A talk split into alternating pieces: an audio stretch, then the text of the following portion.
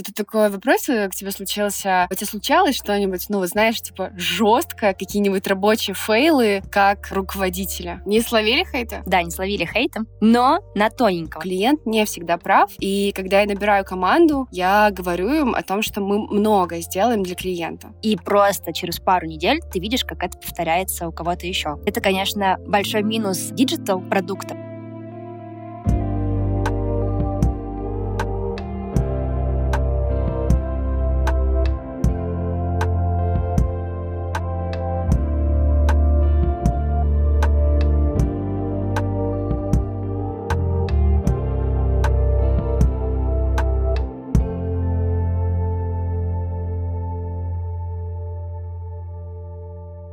Привет!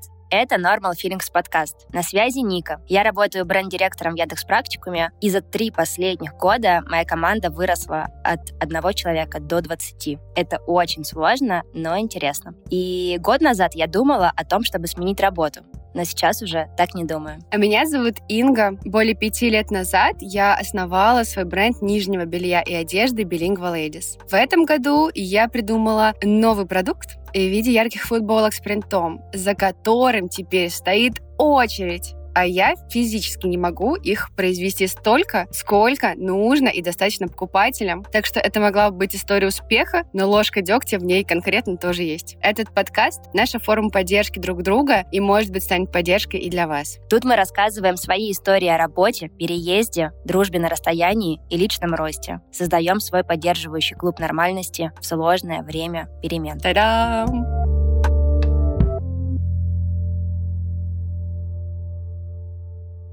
Мы с Никой записываем эпизоды по субботам. И после отпуска, честно скажу, для меня немножечко сложно возвращаться снова в этот ритм, когда у меня есть шестой день недели, который, как и предыдущие пять, требует э, концентрации и вкладывания своего времени и сил. Я вот размышляла об этом, пока готовилась к эпизоду. Какие у тебя эмоции? Слушай, я вообще вчера переезжала из квартиры в квартиру. Mm, да ладно. И я вначале, да, собирала все вещи, потом поднимала их на пятый этаж, потому что в новом доме, где я живу, там нет лифта. И дальше вновь разбирала все эти вещи. Вот. А сегодня у меня было первое утро ну, в новой квартире, и я только минут 10 искала, а что вообще нужно сделать, чтобы появилась горячая вода в душе.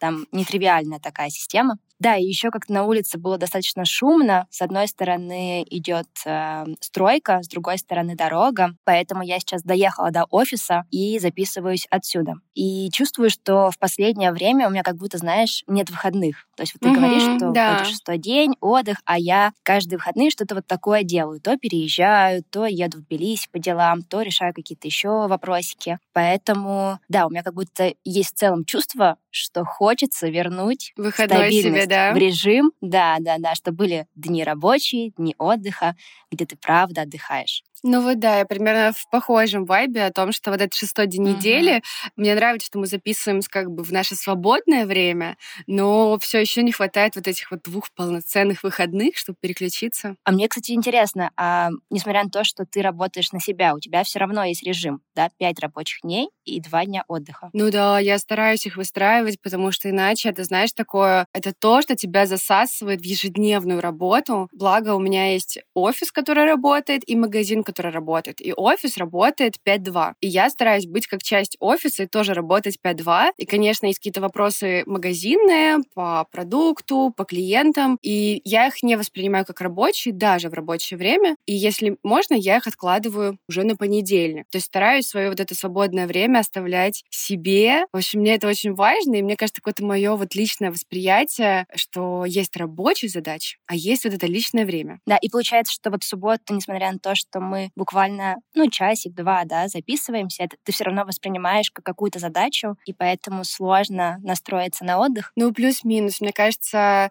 для того, чтобы нам записаться, я все равно с утра просыпаюсь с этой задачей. Я не просыпаюсь с пустотой в голове о том, что шаром покати, что я буду делать.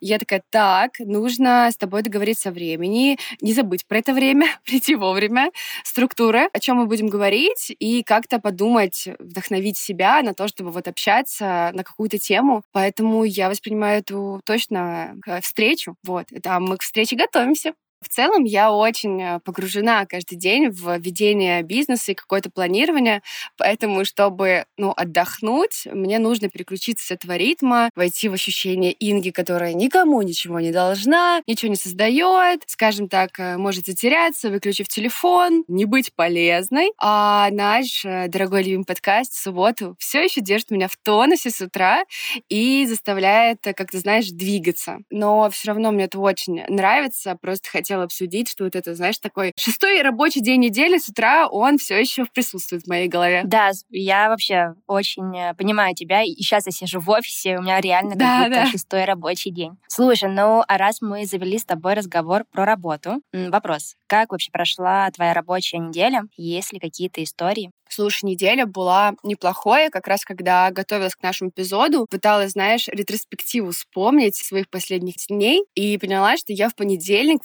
ворвалась с огромным удовольствием. Видимо, были вот те два выходные, которые как-то мне дали душой. По-настоящему. От... Да, отдохнула, и я помню, что в понедельник я была очень заряжена и сделала прям максимально, знаешь, сдвинула с мертвой точки много задач. Это дало мне классно много сил. Но к четвергу я уже потеряла свой энтузиазм, начала действовать по принципу три важных дела в день, и можно отстать от себя, потому что не могла уже усидеть на одном месте долго. Я стараюсь работать с 10 до 6, с 12 до 6. И, в общем, в четверг я ушла в районе 4, взяла себе перерыв и подумала, три важных дела в день, и можно отстать от себя. Так, но у тебя есть какое-то правило, как ты вообще организуешь свой день? Рабочий?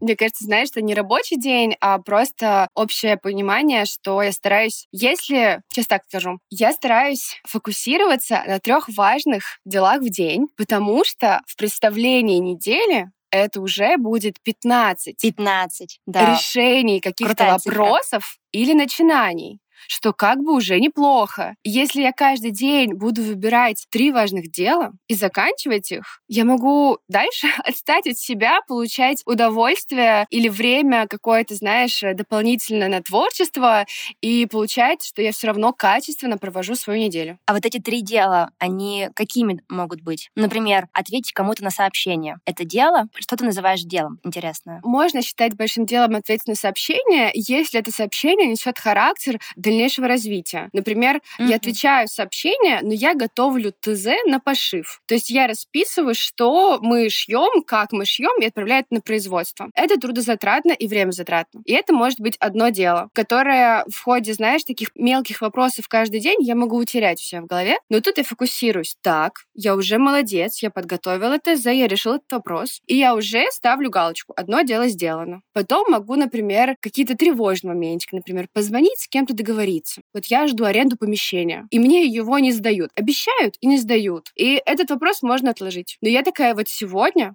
я ему снова напомню о себе. И я звоню. И для меня это тоже важное дело. Я сделала что-то на будущее. Вот такие вот дела. А бывает такое, что дел очень много в списке, и тебе нужно выбрать, как бы, чем именно ты займешься сегодня или завтра. Слушай, конечно, да, но я бы сказала, что есть разное настроение. Иногда у тебя очень много дел, и все по силам. И я чувствую себя просто, что у меня, знаешь, э, все горит внутри, я как танцую, решаю проблемы, а иногда и сил нет. И вот тогда, когда нет сил, я пользуюсь своим правилом три дела в день уже достаточно. Боже, я обожаю тебя в состоянии, когда ты танцуешь.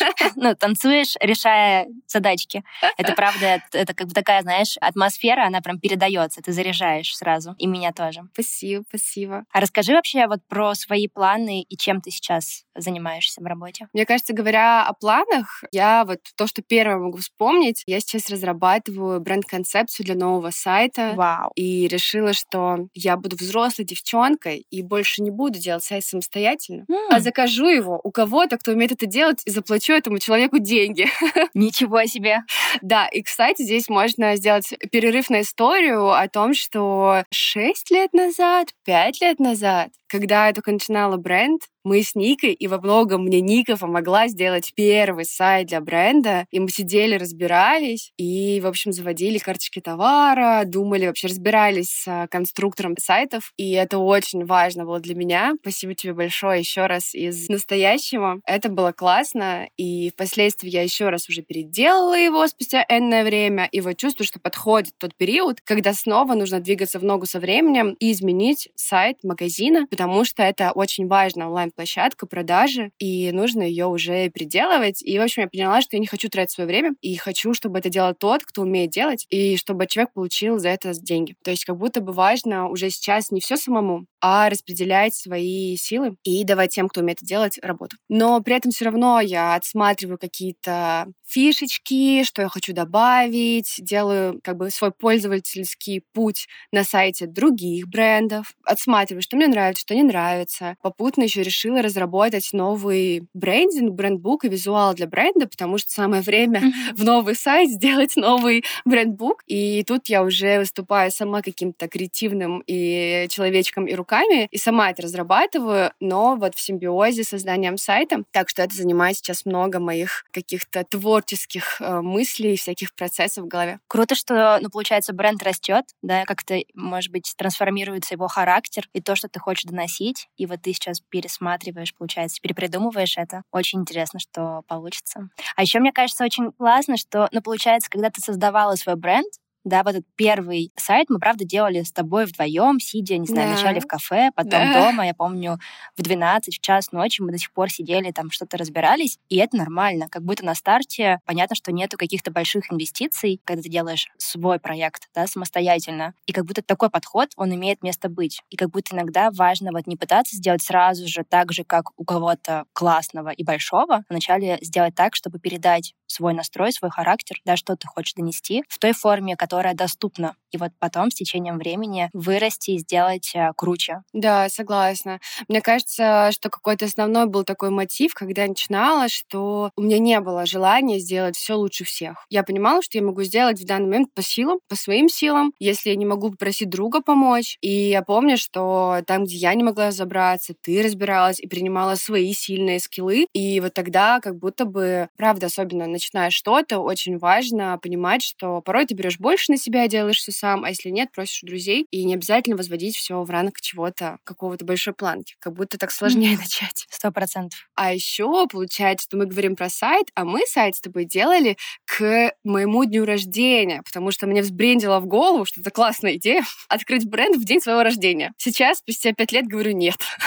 Очень эмоционально, это слишком как два дня рождения, и это много сил забирает. Но у нас будет, э, у меня будет, у нас, у бренда день рождения 5 августа, и я планировала и планирую к этому времени выпустить как раз новый сайт и вот такую, знаешь, спешл коллекцию. И у меня вот тут есть история, уже мы подходим к истории про фейлы. Так, так, так. О том, что не все бывает сладко и легко. В общем, я сначала хотела к этому дню выпустить такие, знаешь, широкие шорты в скейт-стиле, вот то, как я вижу классную девчонку в двух цветах. Потом я хотела выпустить свои джинсы, которые уже выпускала, и хочу их повторить. И тогда мне только за работу без ткани посчитали 500 тысяч рублей. И я такая, блин. Ого. То есть это такой понятный мне порядок цен на пошив, но за раз это очень много. Я попутно шью кучу всего другого. И я такая, не, перебрасываем свои силы и финансы. И э, еще у нас курс был бешеный, и он сейчас снова бешеный.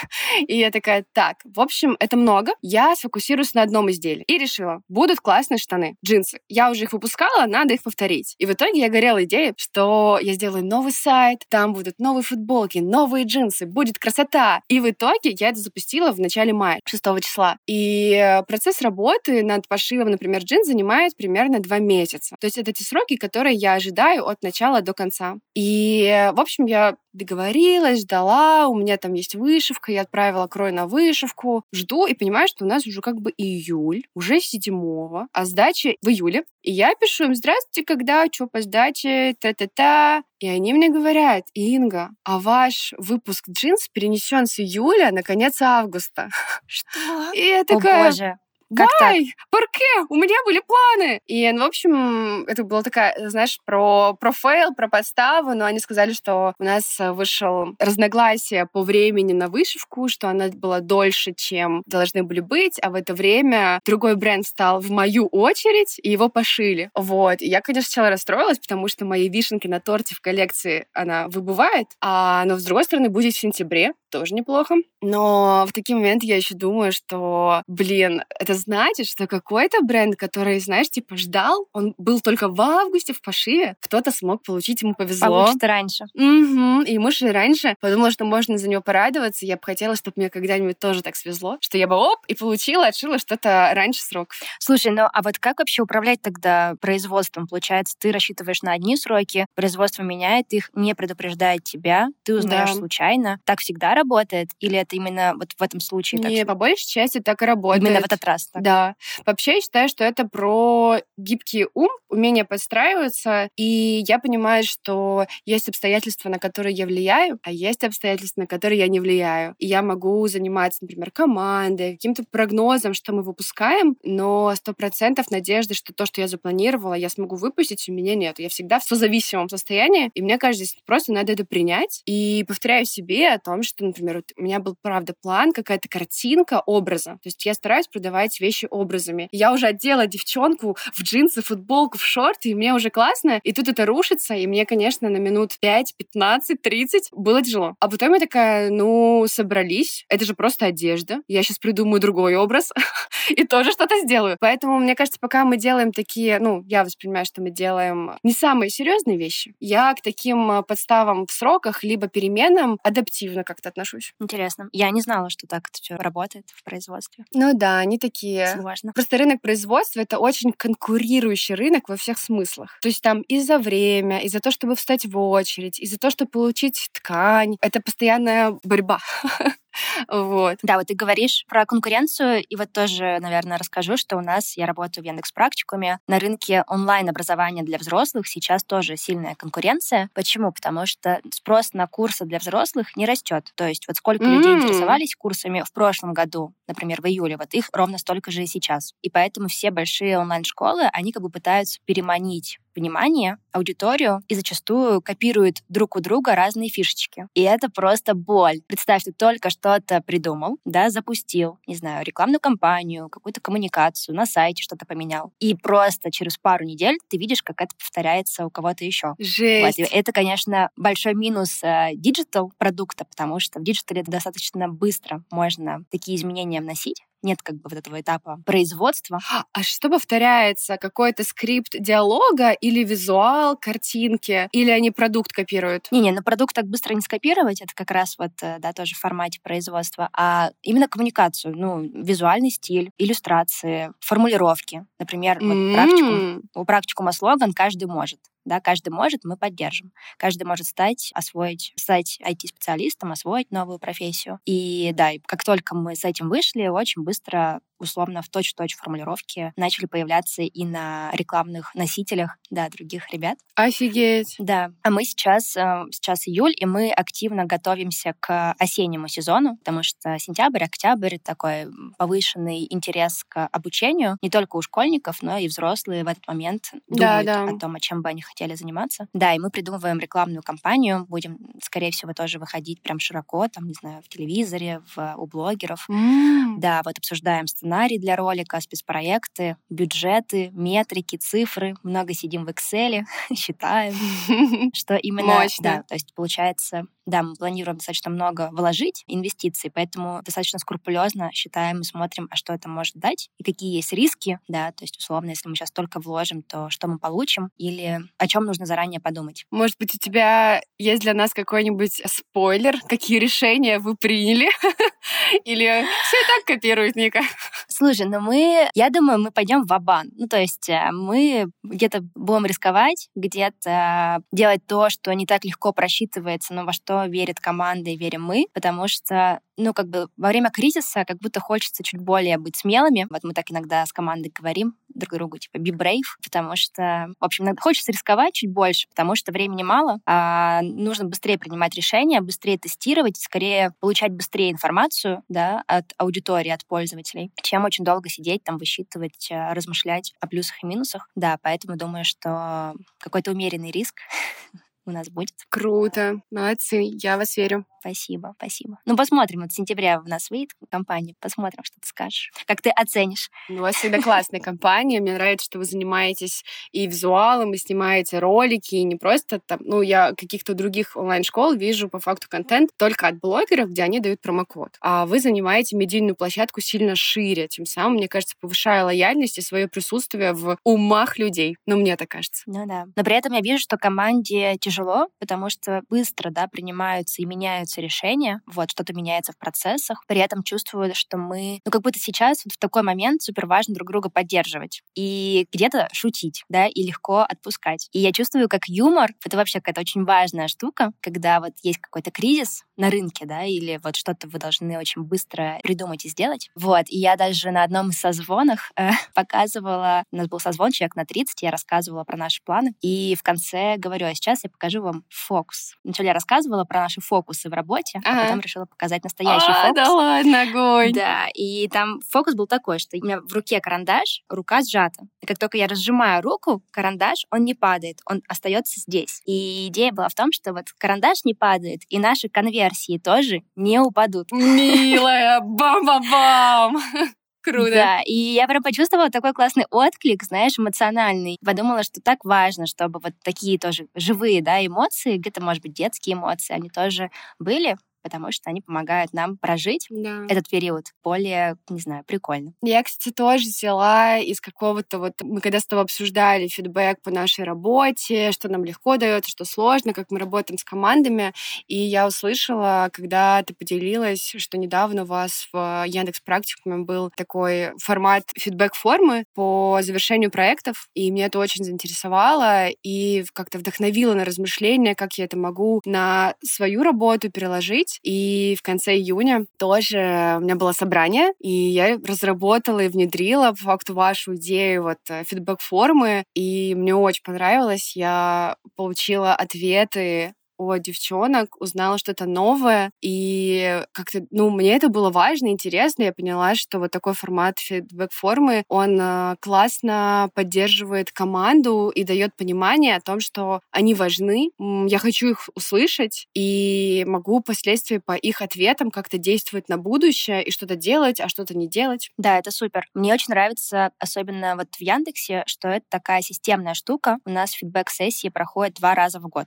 вот железно. Что бы ни происходило, в сентябре, там, начале октября и весной, в марте, в апреле 100% будет эта фидбэк-сессия. И, и команда, и я, мы к этому готовимся, да, собираем обратную связь, размышляем, рефлексируем. И вот мне, да, наверное, кажется, что классно, если ты тоже через какое-то время придумаешь, какой должен быть у тебя период, раз в полгода, раз в три месяца, да, будешь такое повторять, потому что интересно видеть развитие, да, что меняется, а что в этот раз у ребят болит или чем, наоборот, гордятся. А вторая, мне кажется, еще важная штука — это создание вот такой как бы обстановки. Ну, то есть, по сути, ты встаешь в такую уязвимую форму. Ты рассказываешь о том, а как тебе работает, что тебе нравится, да, да. что нет, что тебе нравится в твоем руководителе, в твоих коллегах. И вот для меня было тоже очень важно чувствовать и знать, что я могу своему боссу, да, своей руководительнице Ире сказать вообще абсолютно все, и мне как бы за это условно ничего не будет, что я скорее буду услышана, да, мы сможем про это поговорить. Понятно, что я выбираю суперкорректную, да, там форму обратной связи, но очень важно, да, знать, знать, что тебя услышат и не воспримут в штыки. И вот как я чувствую, как у Иры это круто получается принимать фидбэк, так и я, да, стараюсь тоже с командой создавать такую обстановку, чтобы они чувствовали, что могут говорить все, что у них болит, тревожит, что я это всегда приму, услышу, и мы вместе разберемся, как быть дальше. Круто. Инга, но мне интересно, ты в этот раз, ты получила какой-нибудь такой колкий или негативный фидбэк?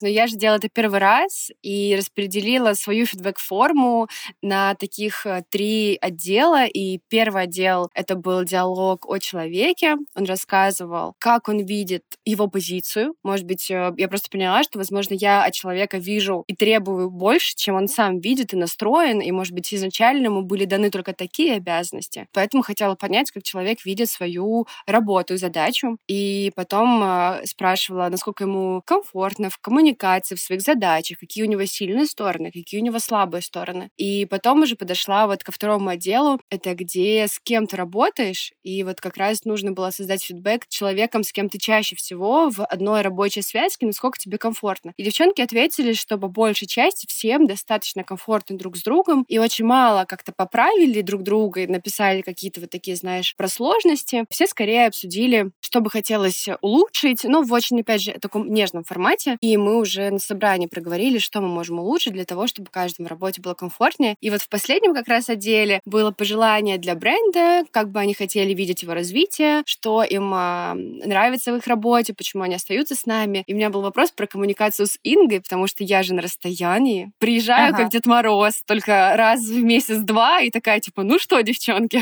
И в итоге все, ну почти все отметили, у меня была коммуникация, оцените с одного до пяти. И почти все поставили четыре.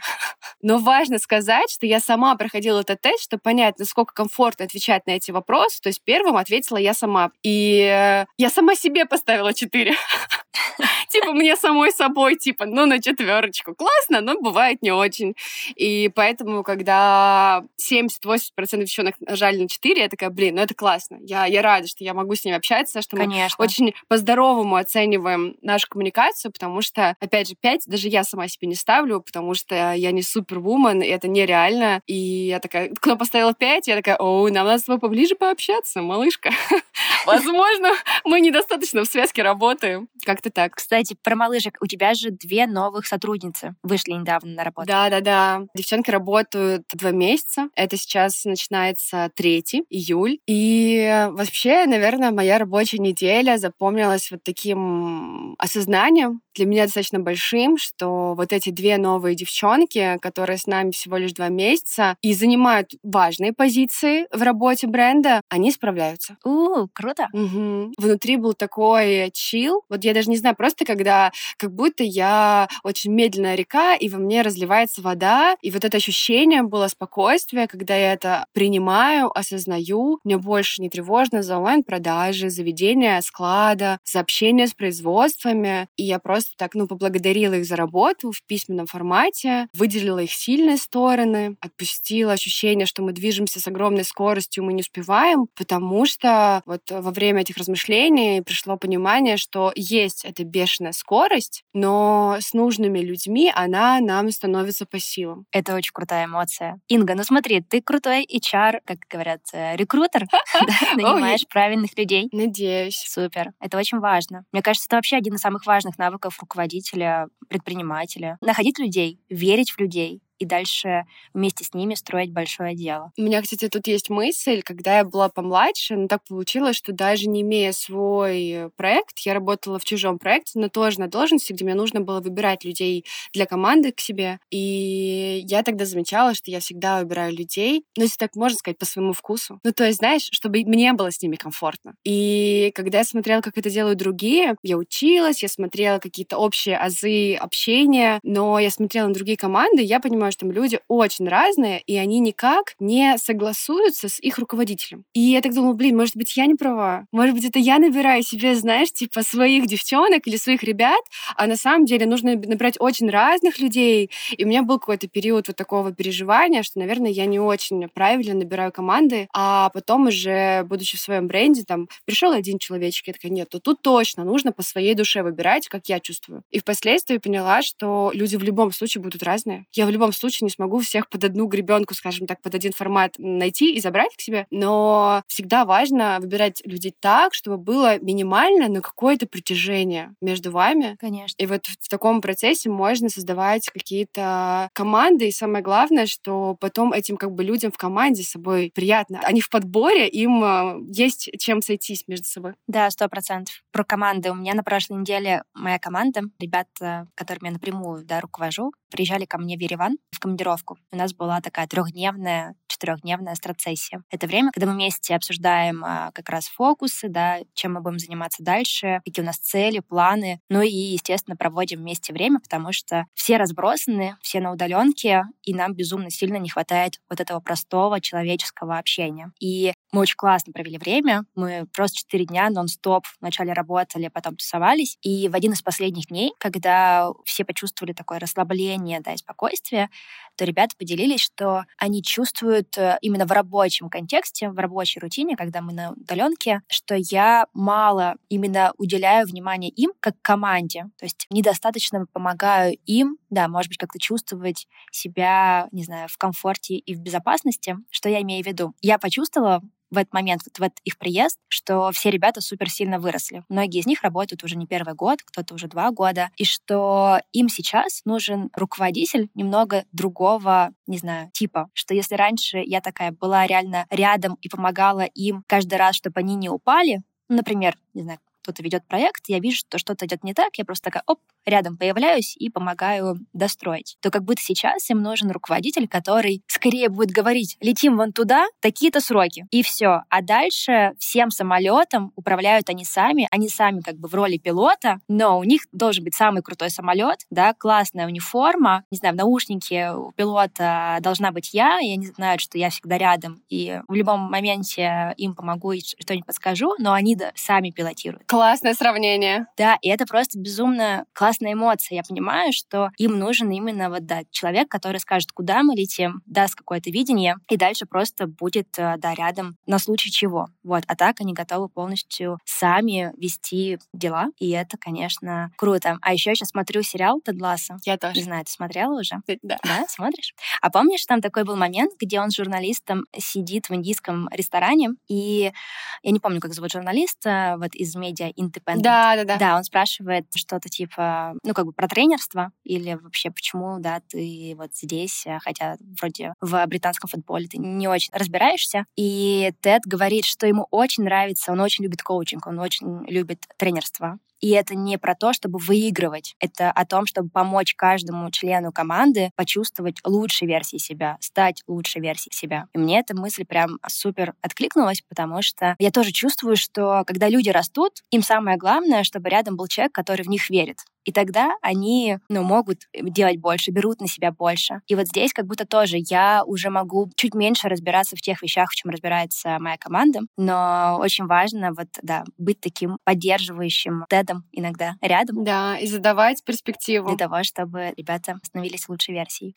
Но мне вот интересно про границы с командой. Да, когда мы говорим, вот кажется, что есть разные типы управления. Ну, например, есть босс-бади, как раз такой босс, который поддерживает рядом. Вот, мне кажется, Тед, он именно такой босс-бади. А есть э, такой босс-управленец. Очень строгий, четкий. Это вот как Нейт, возможно. Да, Нейт, когда перешел в другую команду, он такой был очень э, холодным, недоступным, да, да. критиковал, и так далее. Ну, окей, бывают и положительные примеры, когда у босса очень четкая граница, да, и он просто куда-то ведет. Вот как тебе кажется, ты какой босс? Окей. Мне кажется, я микс, потому что я точно... В общем, я вижу в себе оба характера, и я, наверное, начинаю с более строгого человека, более строгого босса, и тут мне важно просто задавать общий какой-то тон о том, что сейчас мы находимся в рабочей ситуации, и нам нужно быть серьезными. Но при этом, когда я чувствую, что люди начинают узнавать меня ближе, я узнаю их ближе, я чуть-чуть начинаю больше уделять им внимание личного. То есть э, я могу что-то, ну, говорить комплименты, приносить в магазин какие-то вкусняшки или цветы и одаривать их вниманием, которое уже более личное, или обсуждать какие-то ситуации, то есть спрашивать, как дела у мамы. То есть как будто бы немножечко я уже перехожу в разряд вот этого вот бади, но, честно скажу, всегда начинаю с такого более... Хотя, мне кажется, я все равно достаточно такая, типа, шумная. Я бы добавила себе еще больше строгости, потому что как будто бы я too much экстра веселая, и я бы хотела быть более строгой, но при этом скажу тебе, что я сейчас приезжала, вот у меня здесь две девчонки, мы их обсуждали, которые пришли в мае и работают классно. И у меня так получилось, что я набрала эту команду и уехала на месяц. И у них был стажерский срок без меня. Внутри магазина они решали задачи. Я вернулась, и в момент, когда я пришла в магазин, я увидела, как они запереживали, что девчонки из магазина, кто уже давно работали, они такие, Инга, обниматься, целоваться, веселиться. И вот э, две новенькие, они прям, так знаешь, прям, э, можно было так, пот убрали с, с лба и такие, так, что будет? Будет. И я почувствовала, что они напряглись. И я такая, о, прикольно, окей, есть над чем работать. Выстроена дистанция, но я не подумала, что плохо. Я подумала, выстроена дистанция, классно, мы можем ее сокращать да, э, по мере нашей работы. Поэтому я думаю, что я симбиоз и того, и того. А ты? Я почему-то думаю, что мне как будто комфортнее в позиции босс-бади, потому что, наверное, такая у меня позиция. Работа — это очень важная часть жизни. Мы, не знаю, 40 часов в неделю тратим на работу. Важно, чтобы работа приносила удовольствие. У нас ну, достаточно интенсивная как бы, деятельность, э, которая требует много внимания. Плюс мы работаем да, удаленно, онлайн. По сути, всех людей видим в формате вот 2D через Zoom. Не так много возможностей да, какого-то личного контакта. Вот раз в год мы встречаемся на страцессию, видим друг друга вживую, можем обняться, но глобально нам такие вещи недоступны. И поэтому у меня как будто есть такая история, что я через онлайн через Zoom, да, стараюсь как-то закрыть этот как бы гэп того, что мы не можем встретиться у кулера, да, как-то еще пообщаться и дать, может быть, чуть больше какой-то, не знаю, поддержки и внимания э, в таком формате. Как будто я сразу сильнее сокращаю границы. Ну да, да, потому что не видитесь. Между нами, потому что она очень большая потому что мы и так сидим в этих окошках, условно, я даже не знаю, какой у тебя рост, да, там, как ты выглядишь э, и так далее. Вот, чего ты любишь вне жизни. Да, поняла тебя. Поэтому, да, наверное, вот в таком общении я стараюсь как-то сразу же показать, какой я человек, для того, чтобы между нами сложилась еще какая-то связь, и в дальнейшем нам хотелось друг с другом общаться и взаимодействовать. Но, у меня есть но. При этом я не подписываюсь сразу же на соцсети новых коллег, сотрудник и чего-то еще. Я тоже. Да, мне вот кажется, что здесь именно должна быть дистанция для того, чтобы вначале мы вот в рабочем режиме познакомились, вообще поняли, нам ну, нормально работать или нет. А уже дальше, по мере развития наших отношений, мы как-то можем добавиться, не знаю, в Инстаграме. Ну, вот у меня Инстаграм, наверное, самый такой личный канал. Ну да, поддерживаю. Вот мы с Ирой, с моей руководительницей, наверное, только спустя год добавились друг к другу, а до этого не были на связи. Угу, прикольно. Вообще хорошая мысль. Я действую интуитивно обычно, но ты как-то классно разложила по полочкам все за и против против касательно, собственно, Инстаграма, соцсетей. И я поддерживаю, что мне кажется правильным не сразу вторгаться в личное пространство сотрудников, а дать возможность действительно подружиться. А вот такой вопрос э, к тебе случился. А у тебя случалось что-нибудь, ну, знаешь, типа жестко, какие-нибудь рабочие фейлы как руководителя? О, как руководителя. А можно я вначале я просто вспомнила историю не как руководителя, ну, давай. А, а как бренд-менеджера, и она, мне кажется, смешная. Ну, вот я в практикум пришла на позицию бренд-менеджера. Кто это такой? Такой. Это человек, который отвечает за коммуникации бренда, как раз зачастую как бы задает тон, условно, о чем мы говорим, о чем не говорим, у каких блогеров выходим, а у каких нет. Ну, и это достаточно сложная штука, потому что, ну, компания большая, и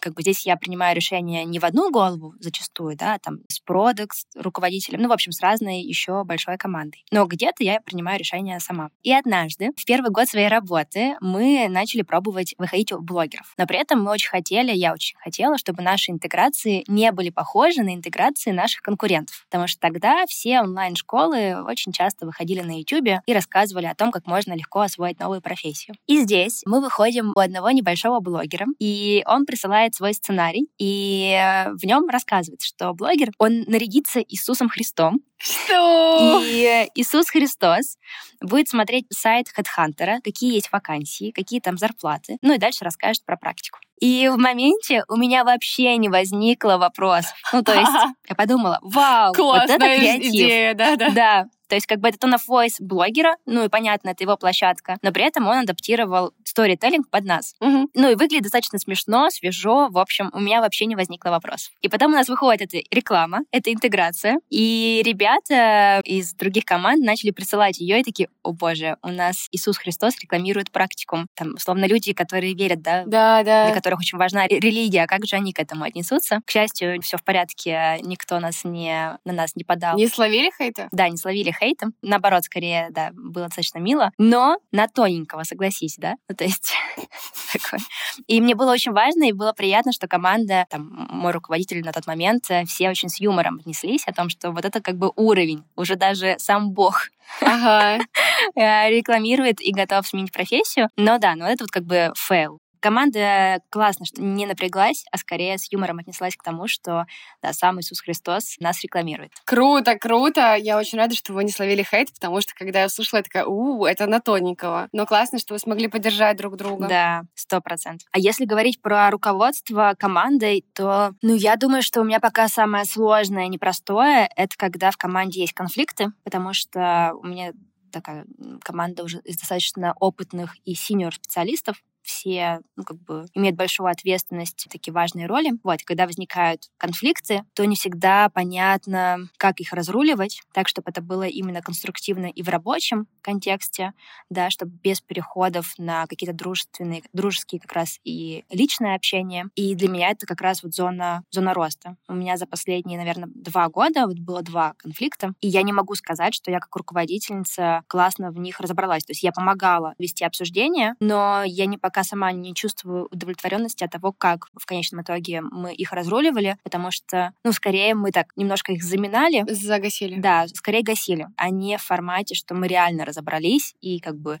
каждый, не знаю, чувствует, что, окей, остался при своем, но как бы понимает, как теперь взаимодействовать. И да, это пока что как-то рабочее падение, и я пока еще, как это сказать, не, не полетела. Вот, пока учусь. Слушай, ну это ведь такое еще умение, которое должно быть в жизни у тебя изначально. Ну, надо тебе самостоятельно с собой, с друзьями уметь э, регулировать конфликты, чтобы потом знать, как это делать в более большом формате, знаешь, масштабировать. Ну да. А как у тебя? Ты говорила про команду, я вспомнила такой пример, и до этого мы упоминали, что я вроде бы неплохо ищу себе команду, девчонок.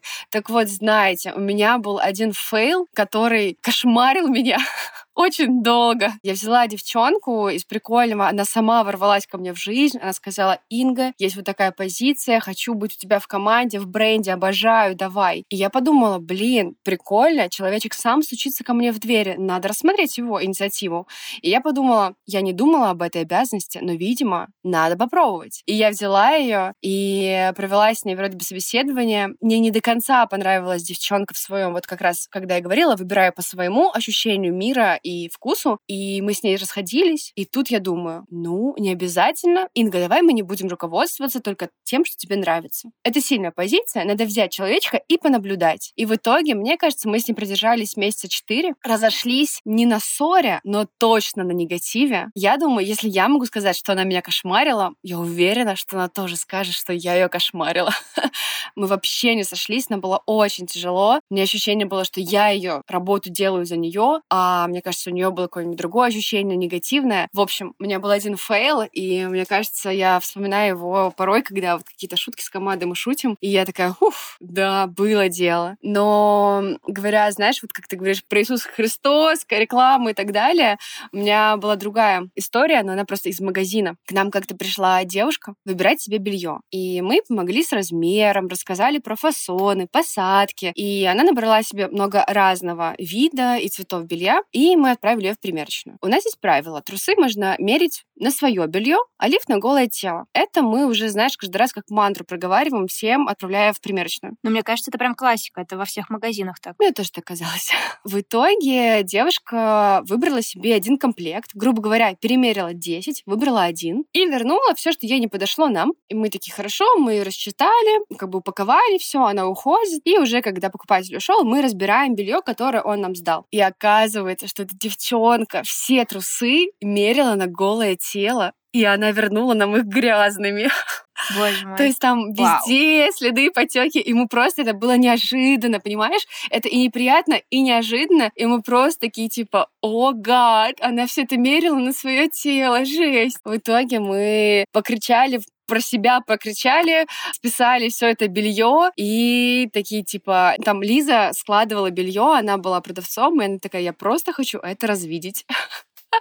Это очень обидно, когда так случается, мне кажется. Ну, это опять те риски, которые мы несем, но иногда просто в шоке от того, что взаимодействие с людьми случается вот в таком формате. Я еще вспомнила иногда в магазине, когда я смотрю какие-нибудь блузки или майки, если они светлых тонов, то иногда на них можно увидеть тональный крем. Да, да. И этого тоже, на самом деле, не очень приятно.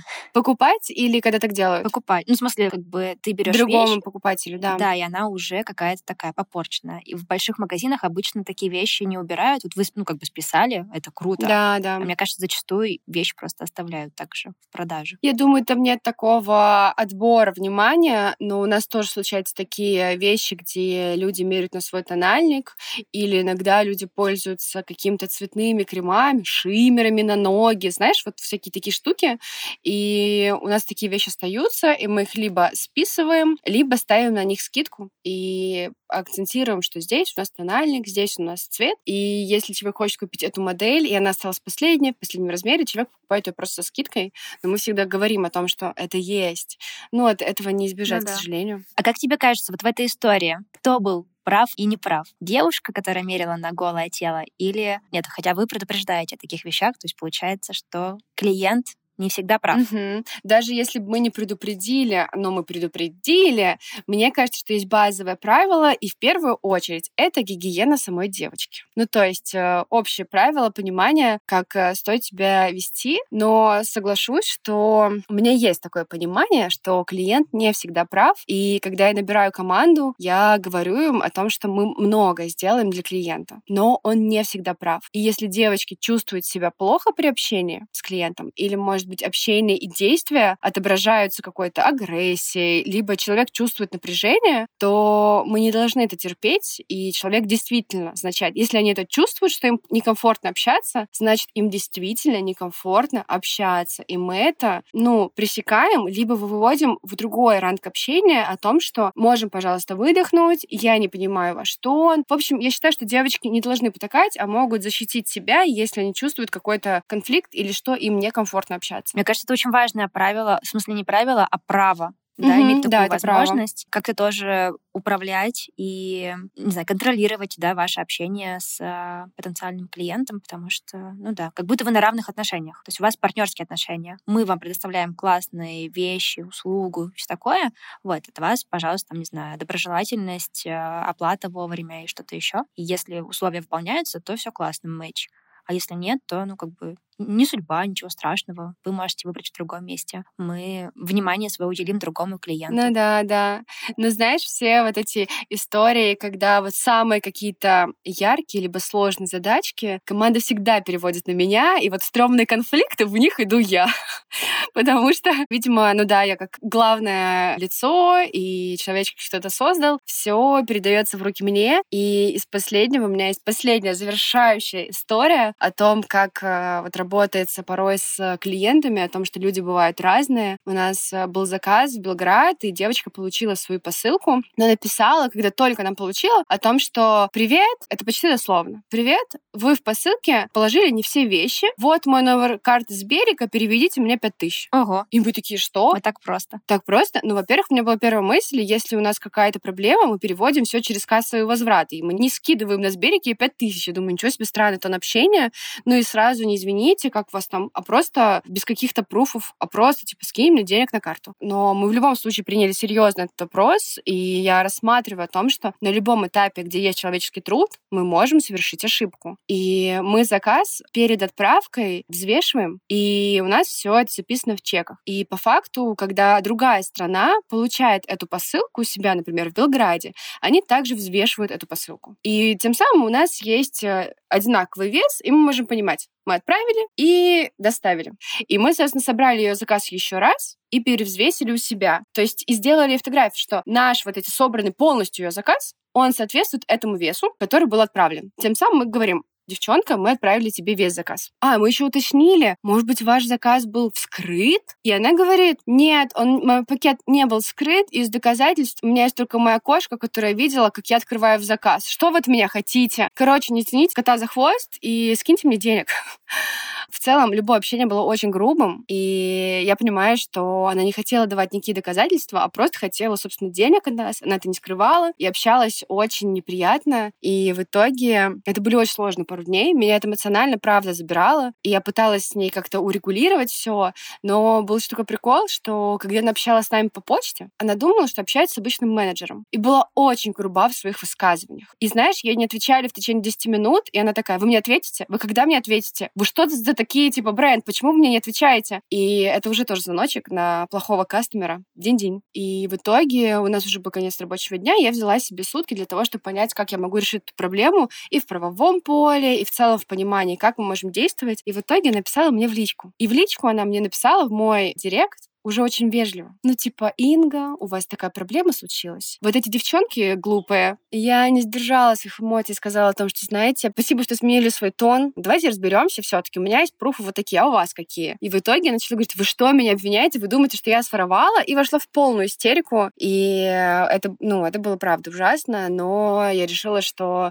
она не очень адекватна, она груба, и она просто хотела добиться своего силы. И я потратила на нее два дня своей жизни и поняла, что люди бывают разные, а мне как человеку, кто отвечает за бренд, нужно искать баланс в этом решении. И я могу считать, что она воровка. Что ты сделала? Ну, в общем, я решила, что бренд должен решить эту проблему, она нам может не нравиться, но мы обязаны найти решение. Поэтому я ей эту сумму, которую она требовала, вернула сертификатом на сайте, и она сразу обналичила его, как бы этот сертификат, и уже когда она его обналичила, она в тот же день э, тоже сразу накатала нам гневный отзыв на Google Maps. Ничего себе. Типа, э, тупой магазин, вот такие вот, вот такие вот не умеет общаться с покупателями. Ну, в общем, жестко нагнала нас, и при этом она два раза получила, что она хотела, и еще сагрессировала. Вот такой вот был случай, когда пришлось искать баланс в том, как защищать свои права, и в том, чтобы клиенту давать то, что он хочет. Мне кажется, ты очень мудро поступила. То есть, условно, окей, нету пруфов с той стороны, но ты чувствуешь, что какой-то есть конфликт, его нужно разрешить сертификат с той же суммой на свой сайт, как будто... Оно остается внутри, да. Совершенно честно, да. Ну, то есть, условно, если мы не доположили, вы можете еще раз заказать, да, и вам это придет.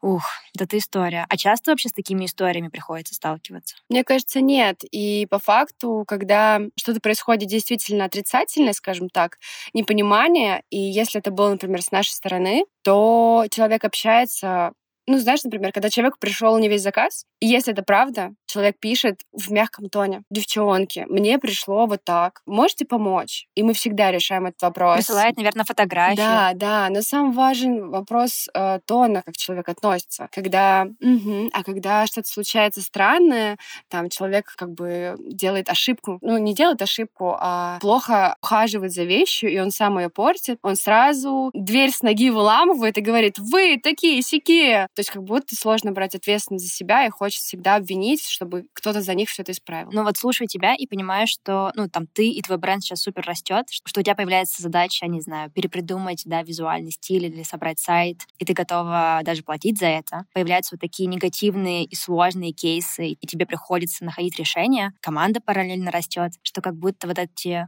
полтора года не знаю, миграции, они как бы сложные, но при этом параллельно ты супер растешь, да, как специалистка, как предпринимательница, и делаешь это со стороны, кажется, очень классно. Поэтому я хотела сказать, что спасибо, что поделилась сегодня такими историями, не только успешными, но и сложными, потому что когда я слушала, как ты принимаешь решения, именно как ты приходишь к этому, то это помогает тоже как-то переосмыслить и свою работу. Например, вывод о команде и о людях о том, что важно прислушиваться к своему чутью, вот здесь я соглашусь с тобой очень сильно. И тоже, несмотря на то, что я работаю в компании, да, и тут важно на какие-то еще штуки смотреть, я тоже стараюсь приглашать в команду именно тех, с кем на каком-то уровне будет комфортно. Это важно. Честно скажу, что говорить про работу и про наши планы мне всегда очень интересно с тобой. И мне нравится как раз делиться и размышлять, потому что вот этот общий опыт и как будто бы размышления вслух дают какую-то экстра силу, с которой после подкаста я еще, знаешь, я так смакую, размышляю и что-то могу на практике забирать себе. Вот, поэтому хочется как-то глобально всех поблагодарить, приобнять и надеюсь, что слушателям тоже было классно провести время с нами, обсуждая все эти рабочие истории. Да, а еще хочу посоветовать, если вы еще не смотрели сериал Тед Ласса, обязательно включайте, потому что он на самом деле очень мудрый, вот, и там можно много чего подцепить вот такого, не знаю, вдохновляющего, управленческого. Да, да. Даже просто человеческого. Спасибо, что были с нами. С вами был подкаст Normal Feelings. До связи на следующей неделе. Пока-пока. Пока-пока.